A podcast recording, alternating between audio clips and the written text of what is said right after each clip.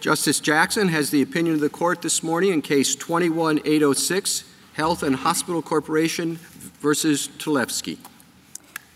The Federal Nursing Home Reform Act, which I will refer to as the FNHRA, operates in a variety of ways to ensure that Medicaid participant nursing homes respect and protect their residents' health, safety, and dignity.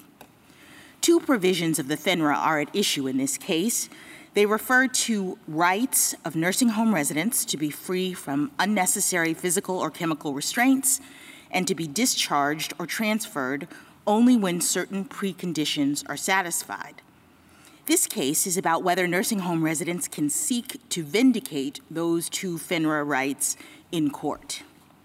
Respondent Ivanka Talevski tried to do that by suing petitioners via the express cause of action in 42 USC section 1983.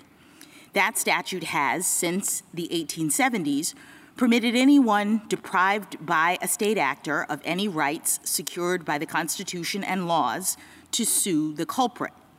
But petitioners claim that Talevski cannot use Section 1983 as the cause of action to sue for these alleged FNHRA rights violations for two independent reasons. First, petitioners say the court should abandon its longstanding recognition that Section 1983's unqualified reference to laws means what it says, and should hold instead that Section 1983 really authorizes enforcement of rights in laws except those that Congress enacts via its spending power. Petitioners say that doing this would make Section 1983 categorically unavailable to enforce any rights that the FNHRA purports to recognize.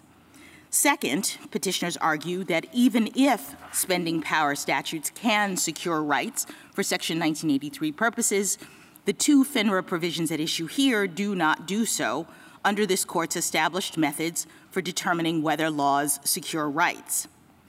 For reasons explained in the opinion we file with the clerk today, we reject both propositions.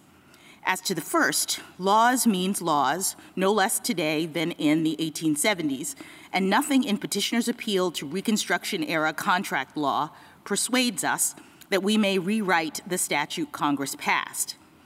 As to the second, under our established test for determining whether a federal statute creates Section 1983 enforceable rights, we hold that the two provisions at issue unambiguously surmount that stringent bar and that nothing in the FNHRA indicates Congress nevertheless meant to preclude Section 1983 actions to enforce those unambiguously created rights.